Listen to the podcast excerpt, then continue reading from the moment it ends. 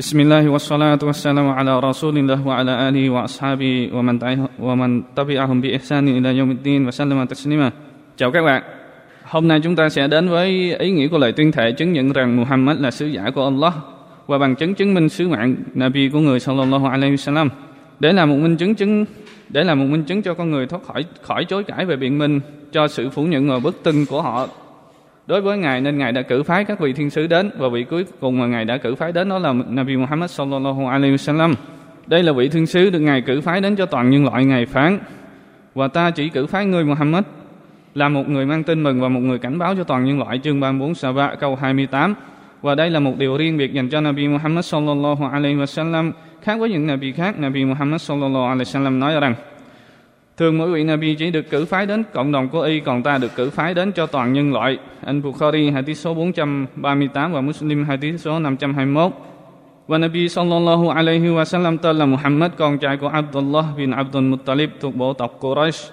Người được sinh ra là một đứa trẻ mồ côi cha tại Mecca, vùng đất thiêng liêng, vào năm 571 dương lịch. Người đã sống và lớn lên ở đó, và khi người được 40 tuổi thì Allah mặc khải sứ mạng Nabi cho người qua đại diện thiên thần Jibril tại hang núi Hira nằm ở phía đông ở Mecca. Người đã kêu gọi mọi người đến với Islam, nhưng chỉ có một số người từ giai cấp nghèo khổ tin tưởng và đi theo, còn phần lớn những người nắm quyền các bộ tộc Quraysh cùng với những người thuộc từng lớp giàu có và địa vị thì không theo. Không những vậy, những người không theo này, đặc biệt là những người đứng đầu của các bộ tộc, còn ra sức chống cự một cách kịch liệt vì họ e sợ bị mất địa vị cũng như chức quyền của họ đang có. Họ đã phủ nhận người và tìm cách ngăn cản sự truyền bá và kêu gọi của người. Họ đã dùng mọi cách để hành hạ và đàn áp một số vị Sahaba của người. Có người đã bị họ giết không thương tiếc. Thế là Nabi sallallahu alaihi wasallam và những người có đức tin được lệnh rời bỏ về hương Mecca của mình, dời cư đến Yathrib, ngày nay được gọi là thành phố Madinah Munawwarah, để thiết lập và gây dựng một xã hội Islam tuân thủ theo sự hướng dẫn và chỉ đạo của Allah. Và việc đầu tiên mà Nabi sallallahu alaihi wasallam thực hiện khi đến Madinah là người cho dựng lên masjid và kết huynh đệ giữa những người Muslim. Những người tuy ở những xứ sở khác nhau nhưng đã có cùng một đức tin. Sau đó, người đã thỏa hiệp với những người Do Thái ở Madinah rằng sẽ cùng nhau giữ gìn an ninh và bảo vệ Madinah. Và trong suốt thời gian ở Madinah Munawwarah, Nabi sallallahu alaihi wasallam đã kêu gọi những người Ả Rập cũng như không phải Ả Rập đến với đức tin Iman. Người đã cử các sứ giả đến gặp các vị vua cũng như nhà cầm quyền để mời họ đến với tôn giáo Islam, nhưng một số tin tưởng và một số khác thì khước từ. Họ còn gửi vân lính đến khiêu chiến với người. Người đã chiến đấu với những ai là kẻ thù tôn giáo của người sallallahu alaihi wasallam, và Allah đã ban sự thắng lợi cho người. Và trước khi Nabi Muhammad sallallahu alaihi wasallam từ biệt cõi đời vào năm 633 dương lịch, Allah đã làm cho người vui sướng và hạnh phúc khi nhìn thấy Islam được lan rộng đến các bán đảo Ả Rập còn lại. Quả thực Allah đã ủng hộ cho Nabi Muhammad sallallahu alaihi wasallam với những bằng chứng chứng minh sứ mạng của người, giống như Ngài đã ủng hộ điều đó cho các vị Nabi, thiên sứ anh em của người trước đây. Tuy nhiên, Allah đặc biệt cho người Muhammad sallallahu alaihi wasallam một bằng chứng mà nó tồn tại mãi theo bức thông điệp của người. Nó không phai mờ bởi các thời đại tương lai, đó là chính là Quran vĩ đại, một kinh sách màu nhiệm và huyền diệu, làm kinh ngạc toàn nhân loại. Không một ai có thể làm ra một kinh sách giống như vậy, ngay cả chỉ một chương ngắn hay chỉ là một câu kinh thì cũng không bao giờ có ai có khả năng. Allah đứng tối cao phán rằng: hãy bảo họ Muhammad, nếu loài người và loài jin có hợp nhau để làm một kinh sách giống như Quran này thì cũng không bao giờ có thể làm được giống như nó, cho dù chúng có nỗ lực hỗ trợ nhau đến mấy đi chăng nữa. Chương 17 An-Isra câu 88. Nabi Muhammad sallallahu alaihi wasallam nói rằng: không một vị Nabi nào từ các vị Nabi mà không được ban cho điều để con người tin vào, và quả thật điều mà ta được ban đó chính là mặc khải được Allah mặc khải. Do đó ta mong rằng vào ngày phục sinh ta sẽ là vị Nabi có nhiều người đi theo hơn những vị Nabi khác. Anh Bukhari hadith số 4981 và Muslim hadith số 1152. Và lời hadith là của Muslim. Quran hàm chứa nhiều kiến thức mà những nhà khoa học, những nhà bác học phải kinh ngạc trước sự ưu việt và sâu sắc của nó. Làm sao mà không kinh ngạc được, bởi lẽ nó được ban xuống từ nơi Allah đứng hiểu biết mọi điều và mọi sự việc. Ngài phán: và Allah xác nhận điều mặc khải được ban xuống cho người Muhammad. Ngài đã ban nó Quran xuống từ kiến thức, và các thiên thần cũng xác nhận như thế. Nhưng thực ra chỉ cần một mình Allah thôi cũng đủ làm chứng cho điều đó. Chương 4 An-Nisa câu 166. Quả thật Quran đã đi trước kiến thức khoa học khi nó nói rằng vũ trụ được hình thành từ rất xa xưa, và những nhà khoa học ngày nay đã gọi nó là một vụ nổ lớn, Big Bang, vụ nổ lớn tạo ra vũ trụ. Allah đứng tối cao phán rằng: rồi Ngài hướng về bầu trời, lúc đó chỉ là một lớp khói mờ, và Ngài phán bảo nó và trái đất: hai người hãy đến cùng nhau, thuận hay không thuận. Cả hai cùng thưa: chúng tôi thuận đến với nhau. Chương 41 Fussilat câu 11. Và Allah phán tiếp: Há những kẻ không có đức tin không thấy các tầng trời và trái đất quyện lại với nhau thành một khối thống nhất trước khi ta chẻ chúng ra làm hai hay sao? Và ta đã tạo mọi sự sống từ nước, thế chưa đủ cho chúng tin hay sao? Chương 21 Al-Anbiya câu 30. Và kinh Quran cũng nói về sự bao la và rộng lớn của vũ trụ. Allah đứng tối cao phán rằng: và bầu trời ta đã dựng nó bằng quyền năng của ta, và ta là đứng làm cho nó bao la và rộng lớn. Chương 51 Az-Zariyat câu 47. Quran cũng nhắc đến sự di chuyển của mặt trời, mặt trăng và trái đất trong các vị đạo nhất định. Allah đứng tối cao phán: và mặt trời di chuyển theo vị đạo được định sẵn cho nó, đó là sự định đoạt và sắp xếp của đấng toàn năng và kiến thức vô biên. Và mặt trăng ta đã quy định cho nó những giai đoạn cho đến khi nó trở lại hình lưỡi liềm như cũ. Và mặt trời không được phép bắt kịp mặt trăng, và ban đêm không được phép vượt qua ban ngày, và mỗi cái đều bơi trong vĩ đạo của nó. Chương 36 Yasin câu 38 đến câu 40. Những thông tin này là kiến thức khoa học chuẩn xác và chi tiết mà con người chưa được biết đến ở thời trước Quran cũng như thời sau nó, mãi đến khoảng giữa thế kỷ gần đây thôi. Và một trong những thông tin khoa học đã đi trước thời đại Quran làm kinh ngạc giới trí thức là hiểu biết về thông tin về các giai đoạn phát triển của bào thai trong dạ con của người mẹ cũng như các hình thù của chúng. Allah đứng tối cao phán: hỡi nhân loại, nếu các ngươi nghi ngờ về việc phục sinh thì vả thật ta đã tạo hóa các ngươi từ đất bụi, rồi từ tinh dịch, sau đó là một hòn máu đặc, tiếp đến là một miếng thịt hình thành đầy đủ hoặc không hình thành, sảy thai, để ta trưng bày cho các ngươi thấy quyền năng của ta. Và ta đặt trong các dạ con của người nào ta muốn đến một thời hạn ấn định, sau đó ta cho các ngươi ra đời thành những đứa bé, rồi cho các ngươi phát triển đến tuổi trưởng thành. Trong các ngươi có người bị cho chết sớm, và có người được cho sống đến tuổi già yếu, đến nỗi y không biết gì cả sau khi y đã biết rất nhiều. Và ngươi thấy đó, đất đai khô nứt, nhưng ta tưới nước lên, cho nó cửa mình sống lại và phồng lên, rồi làm mọc lên thành những cặp cây cối xanh tươi. Chương 22 An-Hajj câu 5. Quả thật đây là những mô tả chính xác giai đoạn phát triển của bào thai, làm choáng váng giáo sư Marshall Johnson, người đứng đầu của giải khoa học, đồng thời làm giám đốc của Học viện Daniel thuộc Đại học Thomas Jefferson, Philadelphia, Hoa Kỳ. Ông nói: quả thật là một nhà khoa học, tôi chỉ có thể nghiên cứu và giải quyết vấn đề với những thứ mà tôi có thể nhìn thấy nó chính xác. Tôi có thể hiểu phôi học và phát triển sinh học, tôi có thể hiểu được các từ dịch ra cho tôi từ kinh Quran. Tôi không nhìn thấy bất cứ điều gì, không có lý do nào cũng không thấy rằng chứng minh có thể bác bỏ quan điểm cho rằng cá nhân Muhammad sallallahu alaihi wasallam đã thực sự nhận được cái thông tin này từ một nơi nào đó. Vì vậy, tôi không thấy bất cứ điều gì không phù hợp với khái niệm rằng có sự can thiệp của Thiên Chúa, bao gồm cả khả năng Thiên Chúa đã thông báo cho ông. Và giáo sư Kemore, tác giả cuốn sách nổi tiếng về giai đoạn phát triển con người có tên là Developing Human, được xem là nguồn tài liệu tham chiếu cho các trường đại học quốc tế, nói: một điều rõ ràng với tôi rằng những bằng chứng này được Muhammad mang đến đích thực từ Thiên Chúa, bởi vì tất cả các thông tin này chưa được khám phá mà mãi cho đến những thế kỷ gần đây. Và điều này chứng minh với tôi rằng Muhammad thực sự là sứ giả của Thiên Chúa. Allah đứng tối cao phán rằng: hãy bảo chúng nó Quran là do đứng có kiến thức về điều bí mật trong các tầng trời và trái đất ban xuống. Quả thật Ngài là đứng hàng tha thứ, rất mực khoan dung. Chương 25 Al-Furqan câu 6. Và cứ như vậy, những thông tin này là những thông tin về kiến thức khoa học siêu hình, rất dài lời lẽ khi nói đến chúng, là bằng chứng rõ rệt chứng minh sứ mạng Nabi Muhammad sallallahu alaihi wasallam.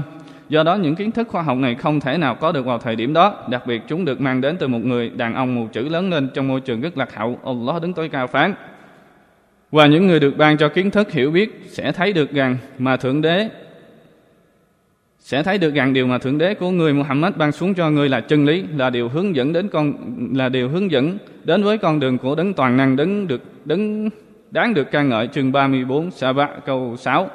Và một trong những điều chứng minh sứ mạng Nabi Muhammad sallallahu alaihi wasallam là những gì mà người được ban cho từ những đức tính tốt đẹp cũng như phẩm hạnh cao quý vĩ đại. Quả thực chính Allah Thượng Đế của Ngài đã khẳng định điều đó. Ngài phán: và quả thật ngươi được phú cho những đức tính cao đẹp và vĩ đại. Chương 68 Al-Qalam câu 4. Và người đã được biết đến với biệt danh là As-Siddiq Al-Amin, tức là người ngay thẳng và trung thực. Biệt danh này hầu như được tất cả cư dân Mecca biết đến về người. Bởi vậy mà vị vua xứ Rome, La Mã, đã nói với Abu Sufyan, kẻ thù của Nabi Muhammad sallallahu alaihi wasallam lúc đó rằng: ta biết rằng quả thật y không dối gạt nhân loại và cũng không bịa đặt lời của Allah. Y bảo các ngươi thờ phượng Allah và đừng làm shirik với Ngài một điều gì. Y ngăn cấm các ngươi thờ phượng các pho tượng. Y bảo các ngươi phải dâng lễ nguyện Salat, phải trung thực và phải có lòng vị tha. Do đó, nếu những gì ngươi nói là sự thật, thì rồi đây y sẽ thống trị ngay cả chỗ mà hai chân của ta đang đứng. Và quả thật, ta đã biết rõ ràng y sẽ xuất hiện nhưng ta không nghĩ là y thuộc cộng đồng của các ngươi. Nếu ta biết được ta có thể gặp được y thì cho dù có phải vì xuống ngửa bàn chân của y ta cũng cam lòng. Anh Bukhari hadith số 7, Muslim hadith số 1773. Và những người tự xưng rằng họ là những vị tiên tri là thực ra họ muốn theo đuổi lợi ích về trần gian rẻ mạt, có thể họ muốn tìm kiếm tiền tài hay được người đời nghe theo để được lưu danh về sau, hoặc họ muốn được một địa vị cao trong nhân loại để người xây cho họ một tòa nhà sang trọng hay một chỗ ngồi quyền lực. Và câu hỏi được đặt ở đây là liệu Muhammad sallallahu alaihi wasallam có phải thuộc những hạng người nói trên hay không? Nếu những xét nhanh chóng về con đường của người Nabi sallallahu alaihi wasallam thì ta thấy rằng những gì ở nơi Nabi Muhammad sallallahu alaihi wasallam chỉ có sự khiêm nhường và khổ hạnh trong thế giới trần gian này, và hai điều đó được biểu hiện rõ ràng qua đức tính cao đẹp của người cũng như bản chất trong sạch của người, và chúng thực sự nói lên sứ mạng Nabi Muhammad sallallahu alaihi wasallam. Một trong những biểu hiện sự khổ hạnh của Nabi Muhammad sallallahu alaihi wasallam là người đã không để lại thứ gì quý giá. Ông Amru bin Harith nói: người sallallahu alaihi wasallam lúc chết chẳng để lại một thứ gì, một đồng dirham, một đồng dinar, một người nô lệ hay bất cứ một nữ hầu nào, ngoại trừ một con lừa màu trắng và thanh kiếm của người và một miếng đất người đã biếu tặng. Al-Bukhari hadith số 2739. Và miếng đất này là miếng đất bằng phẳng mà vị Khalif sau Nabi sallallahu alaihi wasallam Abu Bakr as-Siddiq đã không cho phép viền thừa kế. Ông nói: quả thật thiên sứ của Allah sallallahu alaihi wasallam đã nói rằng ta không được phép để lại viền thừa kế, những gì ta để lại sẽ làm đồ biếu tặng cho người. As-Siddiq nói tiếp: tôi không bỏ đi bất cứ điều gì từ thiên sứ của Allah sallallahu alaihi wasallam. Nếu người làm thì tôi làm, bởi vì tôi sợ nếu tôi bỏ đi một điều gì đó thuộc mệnh lệnh của người thì tôi sẽ bị làm lạc. Anh Bukhari hadith số 3093 và Muslim hadith số 1757. Quả thật những gì mà Nabi Muhammad sallallahu alaihi wasallam bỏ lại không phải là vật thừa kế để mọi người làm giàu sau khi người chết, mà thật ra nó là món nợ họ phải thực hiện. Sau người Nabi Muhammad sallallahu alaihi wasallam chết đi trong khi người vẫn đang nợ người Do Thái một cái chiên với giá 30 xó lúa mạch. Ahmad ghi lại hadith số 2719. Nabi Muhammad sallallahu alaihi wasallam cũng đã cảnh báo chính mình về việc từ biệt cõi trần mà giữ lại chiến lợi phẩm. Người nhắc vợ của mình Aisha radhiyallahu anha rằng người còn trong nhà của bà một số thỏi vàng. Người sallallahu alaihi wasallam nói với bà: số vàng đã được làm gì chưa? Bà Aisha nói: tôi nói em vẫn giữ chúng. Người bảo: hãy mang nó lại đây cho ta. Thế là tôi mang nó đến cho người, và tất cả số vàng là khoảng 925 thỏi gì đấy. Người đặt chúng lên tay và nói, đồng thời chỉ vào chúng: thề bởi Allah, quả thật Muhammad sallallahu alaihi wasallam không nghĩ rằng y đi gặp Allah trong khi những thứ này vẫn còn nơi y. Nàng hãy mang chúng đi bố thí hộ ta. Ahmad ghi lại hadith số 24964. Và sự không màng tới danh lợi địa vị và danh hiệu cũng như không kém hơn sự không màng tới tiền tài và bổng lộc. Quả thật đã có người xưng hô gọi người sallallahu alaihi wasallam: thưa chủ nhân của chúng tôi, người con của chủ nhân chúng tôi, hay người tốt đẹp nhất trong chúng tôi, người con của người tốt đẹp nhất trong chúng tôi. Thì người bảo: này hỡi người dân, các ngươi phải luôn biết giữ gìn lòng kính sợ của các ngươi, chớ đừng để Satan lôi kéo các ngươi và cám dỗ các ngươi. Quả thật ta là Muhammad, con trai người bề tôi của Allah. Ta là người bề tôi của Allah và là vị sứ giả của Ngài. Xin Allah chứng giám, quả thật ta không thích các người từng bóc ta lên cao hơn địa vị mà Allah, đứng tối cao và quyền lực đã giao phó cho ta. Ahmad ghi lại hadith số 12141.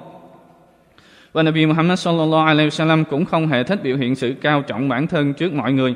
Người ghét cái việc các vị sahaba của người đứng dậy mỗi khi người bước vào buổi họp mặt. Ông Anas bin Malik nói: chẳng có người nào được họ các sahaba thương yêu và quý mến hơn thiên sứ của Allah sallallahu alaihi wasallam. Vậy mà khi họ gặp người, họ không hề đứng dậy, bởi vì họ biết rõ ràng người rất ghét điều đó. Ahmad hadith số 11936 và Tirmidhi hadith số 2754. Và ông nói đây là hadith tốt và xác thực. Quả thật thiên sứ sallallahu alaihi wasallam ở nơi người chứa đầy những phẩm chất tốt đẹp của một con người hoàn mỹ. Có lần một người đàn ông đến gặp người sallallahu alaihi wasallam với trạng thái rụt rè và run run. Người bảo y: hãy cứ thoải mái và tự nhiên đi. Quả thật ta có phải là vua đâu. Thật ra ta chỉ là một đứa con của một người đàn bà ăn thịt khô. Ibn Majah hadith số 3312 được Sheikh Albani xác nhận là chính xác và đúng trong bộ Sahih Ibn Majah hadith số 2677. Vợ của người bà Aisha đã kể lệ về sinh hoạt thường ngày của người Sallallahu Alaihi Wasallam trong nhà, đã cho thấy rằng người quả thật là một người giản dị rất bình thường, chứ không phải là một người luôn biểu hiện sự tốt đẹp của mình trước công chúng. Không phải nói là bản chất của người thực sự cao quý, không ai có thể sánh được. Khi bà Aisha được hỏi rằng Nabi Sallallahu Alaihi Wasallam thường làm gì trong nhà, thì bà nói: người thường giúp đỡ gia đình trong công việc nhà, và khi đến giờ dâng lễ nguyện Salat thì người đi dâng lễ nguyện. Và trong một lời ghi chép khác, người là một người bình thường cũng như bao người phàm, người cũng vắt rận quần áo của mình, cũng đi vắt sữa uống từ cừu của mình, và cũng tự mình chăm lo cho bản thân. Anh Bukhari hadith số 676 và Ahmad hadith số 25662. Ông Ibn Mas'ud radhiyallahu anhu kể lại về việc Nabi sallallahu alaihi wasallam cũng thay phiên nhau nghỉ ngơi trên lưng con lạc đà cùng chuyến đi đến Badr. Cùng với 12 người Sahaba của người, có 2 người tình nguyện đi bộ để cho Nabi sallallahu alaihi wasallam nghỉ ngơi trên lưng con lạc đà, thì người bảo với 2 người họ rằng: thực ra 2 người cũng đâu phải là người khỏe mạnh hơn ta, và ta cũng đâu phải là người không cần đến công đức. Ta có kém gì 2 người đâu. Ahmad hadith số 3769.